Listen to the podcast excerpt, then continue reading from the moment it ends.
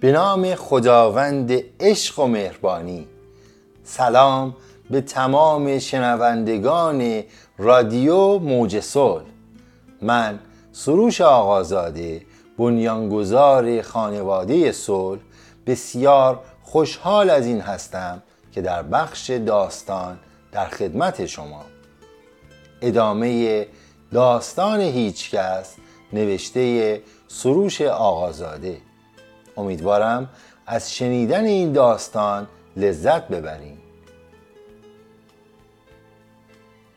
فصل دوم دختر زیبارو قسمت نهم. جوان سر دختر رو بالا آورد و در چشمانش نگریست. زیبایی خیره کننده و معصومانه ای در چهرش موج می‌زد. جوان دست دختر را به آرامی بالا آورد و بوسه ای بر آن زد و گفت من از وقتی که شما را دیدم عاشق شما شدم و می‌خواهم همیشه در کنارم باشید. سپس دوباره از شهر و زیبایی های آن گفت دخترک ساده دل محو جوان و صحبت های او شده بود. جوان که اشتیاق رفتن به شهر را در چشمان دختر دید بی مقدمه گفت آیا حاضرید با من به شهر بیایید؟ و در آنجا با هم ازدواج کنیم؟ دخترک از این حرف جوان جا خورد و از این پیشنهاد صورتش گلگون شد و سرش را به زیر انداخت. لحظاتی در سکوت سپری گشت. جوان دوباره تکرار نمود و گفت همراه من بیایید. شما برای ماندن در این روستای کوچک و عقب افتاده خیلی حیف می باشید. اگر با من بیایید در آنجا خوشبختی در انتظار شماست. دختر به آرامی و زیر لب گفت پدر و مادرم اجازه نمی‌دهند. جوان لبخندی زد و گفت خب به آنها نگویید. هنگامی که با من آمدید با هم ازدواج می کنیم وقتی که خوشبختی شما را ببینند خوشحال هم خواهند شد. دختر از این سخنان کمی مضطرب گشت و گفت من باید بروم. سپس برخاست و به سمت خانه روانه شد. همانطور که در حال رفتن بود شنید که جوان گفت من فردا آزم شهر هستم. اگر خواستید بیایید فردا همین موقع در همین جا منتظر هستم. دخترک ساده دل بدون آنکه سرش را برگرداند گفت شاید آمدم. سپس بر سرعت قدمهایش افسود و در پیچ جاده ناپدید شد. دخترک. هنگامی که جلوی حصار خانه رسید به یادش آمد که پیش خیاط نرفته است. هوا هم کاملا تاریک شده بود.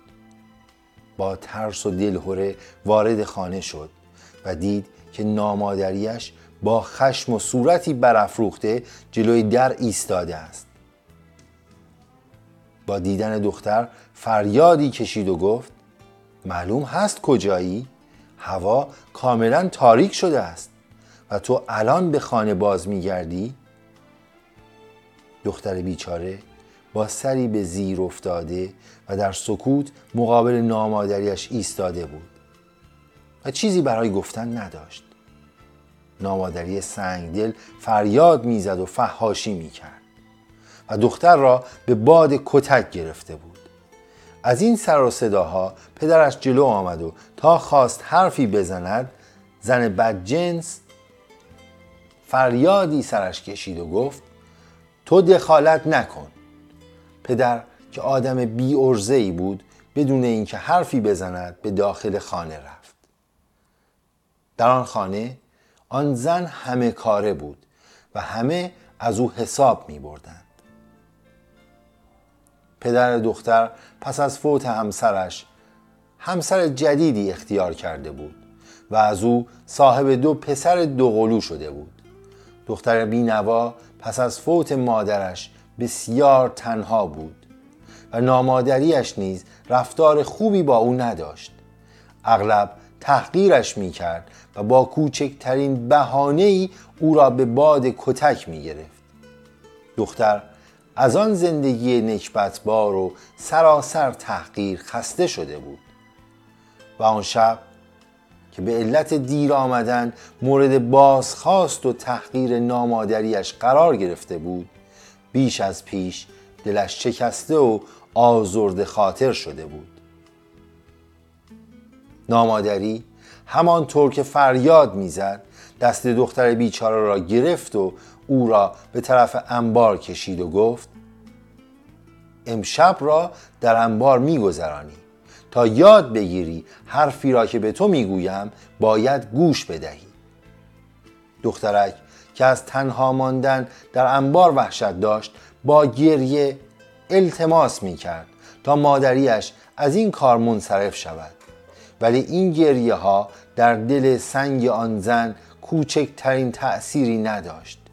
گویی او از آزار دادن آن دختر بیپناه لذت می برد کسی جلودار این رفتارهای زشت و خشن زن سنگدل نبود. پدر که جرأت دخالت کردن نداشت و دو قلوها هم که کوچک بودند. نامادری دختر بی پناه را در انبار زندانی کرد و در را هم به رویش قفل نمود. دخترک به گوشه انبار رفت و بر روی کاهها نشست و زانوهایش را در آغوش گرفت. با به یاد آوردن آن جوان و رویاهای شیرین شهر خودش را آرام کرد. صدای جوان در گوشش میپیچید که گفته بود فردا هنگام غروب آفتاب در کنار درخت بلوط منتظر اوست. دختر بی پناه از آن همه فشار رکار در مزرعه و رفتارهای بد نامادریش خسته شده بود. و اکنون فکر می کرد که آن جوان پناه و تکیهگاه خوبی برایش می باشد با این افکار او تصمیمش را گرفت و با خود گفت فردا به این وضع خفتبار خاتمه خواهم داد. در همان حال و با آن افکار بر روی آن پشته کاه به خواب رفت. صبح با صدای باز شدن در انبار از خواب برخاست. پدرش را دید که در جلوی در ایستاده است.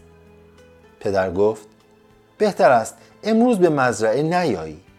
در خانه بمان و کارهای خانه را انجام بده.